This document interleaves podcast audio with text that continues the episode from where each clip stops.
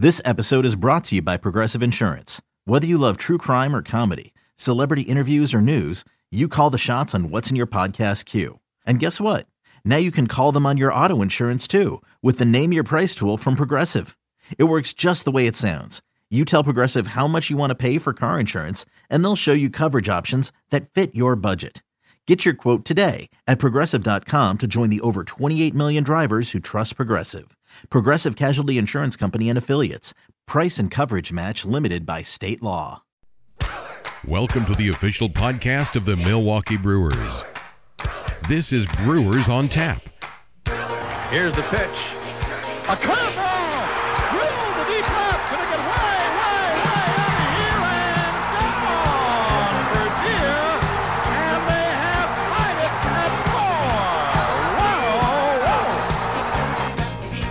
It's time to tap the keg with Lane Grindle. Hello, everybody, and welcome to another edition of Brewers on Tap. It's been a little while since we've talked, since the end of the season when we sat down with Brewers manager Craig Counsell. And, of course, the offseason is well underway now. You've had the uh, decisions made on whether or not to pick up options. You've had the tender, non-tender deadline that has come and gone, and there's been some movement for the Brewers. Not a ton of action so far, as in the last couple of years, as we've seen, some of the free agent action doesn't really pick up until after the holidays. But, uh, as we said, there's been a little bit of action so far. The Brewers did make a deal on the eve, essentially, or actually minutes before the tender, non-tender deadline when they sent Corey Knebel to the Los Angeles Dodgers for a player to be named later. That ended up being Leo Crawford, a left-hander that has had a lot of success in the minor leagues that the Brewers feel very, very good about in that return. So Corey Knebel, now a member of the Los Angeles Dodgers. And the Brewers also have signed a catcher to their forty-man roster in Luke Maile, who has some, some options remaining and is a guy that uh, you'll hear from Matt Arnold coming up a little bit later on in the podcast. He was familiar with from his days with the Rays. So Brewers have a lot of depth at catcher right now. A bunch of guys on that forty-man roster. You talk about Luke Maile being added into the mix. Manny Piña was tendered. He is back. Jacob Nottingham, of course, is a guy that really came on last year and became one of the Brewers' better all-around players at the catcher position, including almost, maybe not officially being named, but almost became kind of the personal catcher for Corbin Burns as the season went along. And then, of course, you have Omar Narvaez, who the Brewers are hoping for a bounce-back year from at the catcher position. Now, is there some positional versatility in there? That's something that I think is going to be explored. I don't know that the Brewers have made any decisions, but a guy like Omar Narvaez, could he play some first base? Could he solve part of the first base riddle for the Brewers? Nobody's really talked about that much yet. But you have to wonder, because the Brewers really value positional versatility. And again, you're going to hear more about that from Matt Arnold coming up. You have to wonder if a guy like Omar Narvaez factors in a little bit of first base at some point down the road. Does Keston Hiura factor in at first base at some point down the road, clearing a path for Luis Urias to get into the lineup a little bit more at the second base position if the Brewers do something about third base? There's a lot of pieces to this puzzle that have yet to be fit together, and the Brewers are working on that as we speak. Now, one thing is for sure, this is going to be a very strong team on the mound. It looks like the, the strength of this team is going to be this rotation with Woodruff and Burns. You hope for a bounce-back year from Adrian Houser. I still think he's going to be a guy that the Brewers can count on in that rotation. Uh, does a Freddie Peralta factor into the rotation? Do they bring another veteran in like Brett Anderson was a year ago? I think those are going to be the questions and the things we're going to keep an eye on from a rotation standpoint. But overall, the Brewers very strong and very healthy in that regard, and you feel good about the bullpen as it stands right now. Devin Williams, the National League Reliever of the Year, the National League Rookie of the Year. Josh Hader was the two-time National League Reliever of the Year coming into this past season. Uh, so there's some strength back there, and you're not even talking yet about guys like Brent Suter, uh, guys like Justin Topa, who really showed up at the end of last year, and Drew Rasmussen, who has big-time stuff. There are a lot of pieces for Craig Counsell and Chris Hook uh, and Steve Carsey to work with from a bullpen standpoint for the Brewers moving forward. So that's going to be an interesting group, I think, that has a chance to be one of the better groups in the National League when it's all said and done. But if you look at the Brewers right now, what do they need? Well, you're probably looking at guys at first and third. Anybody that's on the first and third market, I would say the Brewers are at least keeping tabs on right now. Are they looking at an outfielder? Maybe. I, I, that's hard to tell. You have Christian Yelich. You get Lorenzo Cain back, which is, which is a big addition to this team in two thousand twenty-one. And, of course, you got Avisaíl Garcia. So you really kind of have your three starters as it stands today in that outfield. But are there some good value adds out there that could add some pop to this lineup? Maybe guys, again, that have some positional versatility that could play somewhere on the infield too. I think that's something that the Brewers would certainly be open-minded about moving forward. So it's going to be an interesting offseason. There is a lot left in this offseason, a lot of pieces still to move, and a lot of dominoes to fall, as they say. Now, some some news that's not necessarily on the field related, but I think very Uh, appropriate and very good news, and I think it's exciting for all of these organizations that they're a part of it. I know I'm excited for the Brewers to be a part of it. And that was an announcement earlier this week that the Brewers, along with the Bucks and the Green Bay Packers, have combined forces to form the Equity League. It's a new impact investment division of venture capital fund Titletown Tech, and it marks the first time the Brewers, Bucks, and Packers have partnered together for the shared purpose of fostering positive social change in Wisconsin and across the United States. Adding to the historic nature of the collaboration, Microsoft, whose mission is to empower every individual and every organization on the planet to achieve more, joins the three teams as the founders of this new organization.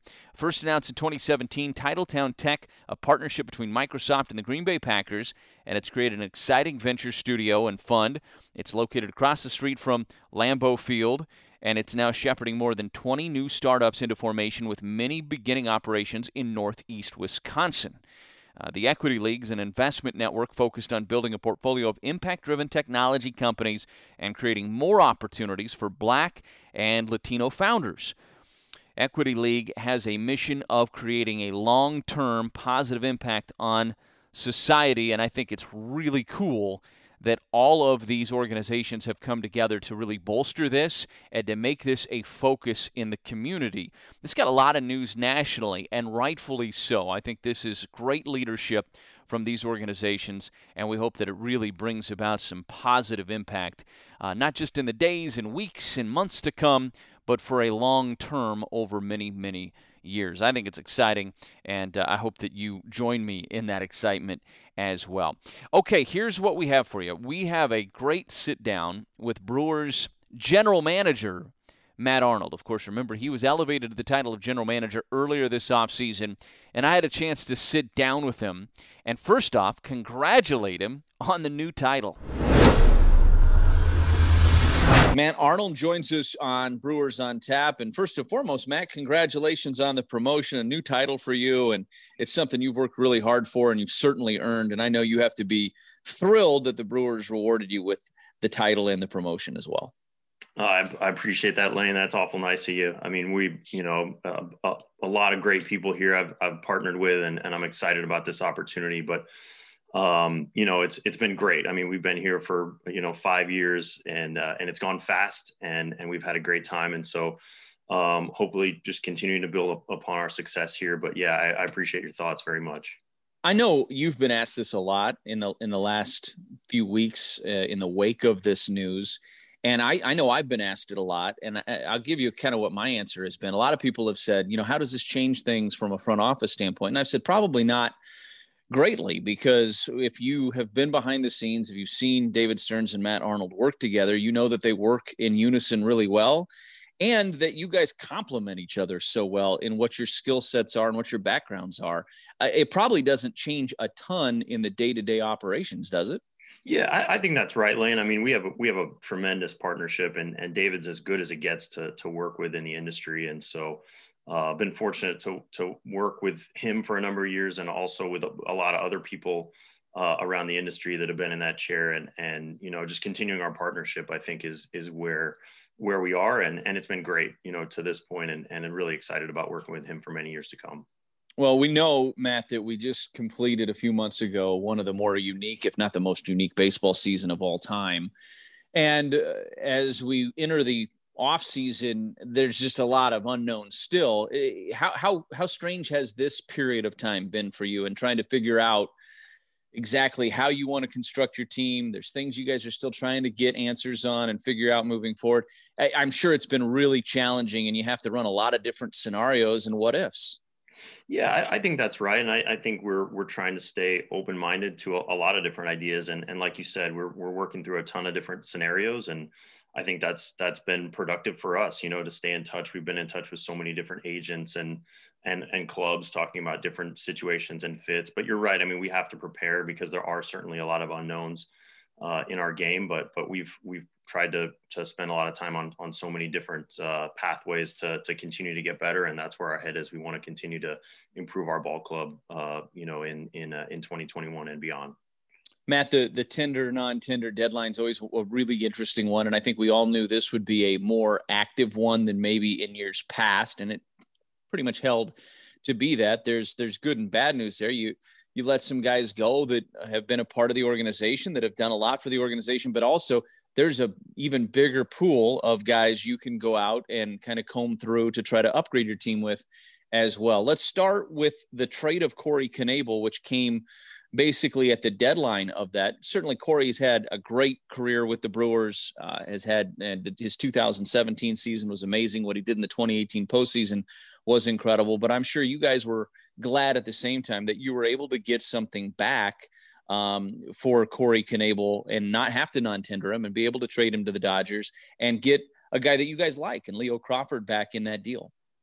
Yeah, we're we're it's certainly, as you mentioned, it's it's a little bittersweet. I mean, with what Corey meant to our franchise, I mean, he was just such a warrior for this group, and and not just on the field, but off the field. I mean, he did so many incredible things here in the community and in our clubhouse, and you know, also what he did on the field for what he, you know, for, for a number of years on uh, on several playoff teams. I mean, he was just such an impactful player for us. So certainly thankful for him, but at the same time, it's a great opportunity for him to take another step in his career with, with a great organization. And at the, at, at the same time, I think it worked out for us uh, well to get a guy we like in Leo Crawford. He's super deceptive, really interesting arm that we've liked for a while. We had him targeted. And so to, to be able to access that kind of player in this deal, we're, we're excited about that as well.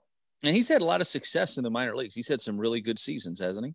Yeah, he sure has. He's he's been a starter. He's if you get a chance to check him out on on video, he's really interesting. Very deceptive delivery, um, funky. You know, a, a lot of different weapons to work with. And so, yeah, his his success is something we're excited about. Matt Arnold is our guest here on Brewers on Tap. Uh, you've also added a catcher to the mix in Luke Maile. Um, tell me what you like about him and how you see him fitting onto the forty man roster right now, and potentially, you know, beyond that with a twenty-six man when you get closer to having to make decisions like that in spring.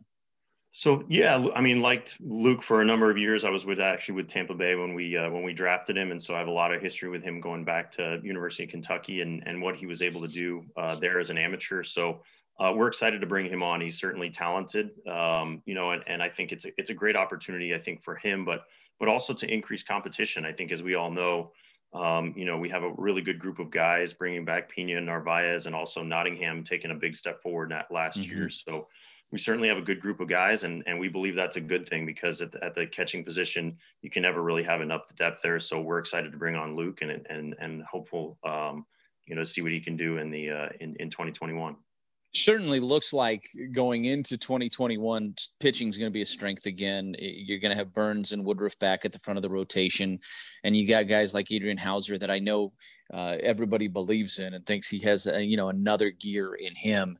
And I think he has a great chance to bounce back from last year and, and be a middle of the rotation solidifier for you as well. Freddie Peralta is another guy that you have in the mix. And maybe there's a veteran out there at some point that you, that you will look at, but you have to feel good about the depth of arms you have. And then you can take that even one step further with a, a really impressive bullpen with uh, the N L reliever of the year and Devin Williams and the rookie of the year. And then of course, uh, Josh Hader's, I think everybody knows what Josh Hader's capable of. This, this is a really good group right now.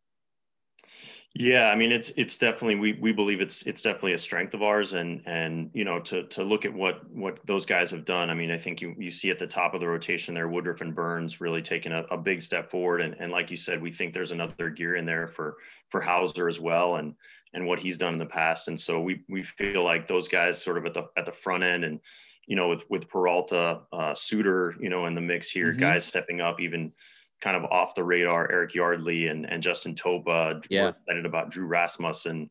Um, you know, to, to pair those kinds of arms, we believe with, like you mentioned, guys like like Josh Hader and and Devin Williams. I mean, what an incredible story. I mean, he's just, we're so proud of him and what he's been able to accomplish. And, and, you know, for everybody involved with, with, with Devin, it's just a, a great story. So yeah, we feel really good about the depth of our pitching and we're excited about it. Matt, I want to ask you, when you, when you look at last year and you look at Topa, who I think really stood out towards the end of the year as a guy that could be like a guy, right? Like big time stuff.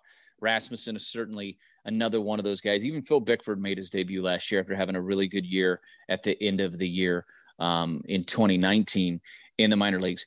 With the uniqueness of last year, it was a tough year from a development standpoint overall, but for s- certain specific guys, it actually probably was kind of a, a, a good thing, right? Like you were able to experiment a little bit more and give guys opportunities that maybe they wouldn't have gotten in a normal season, like some of those guys where you have a better idea how their stuff plays at the big league level now going into next year.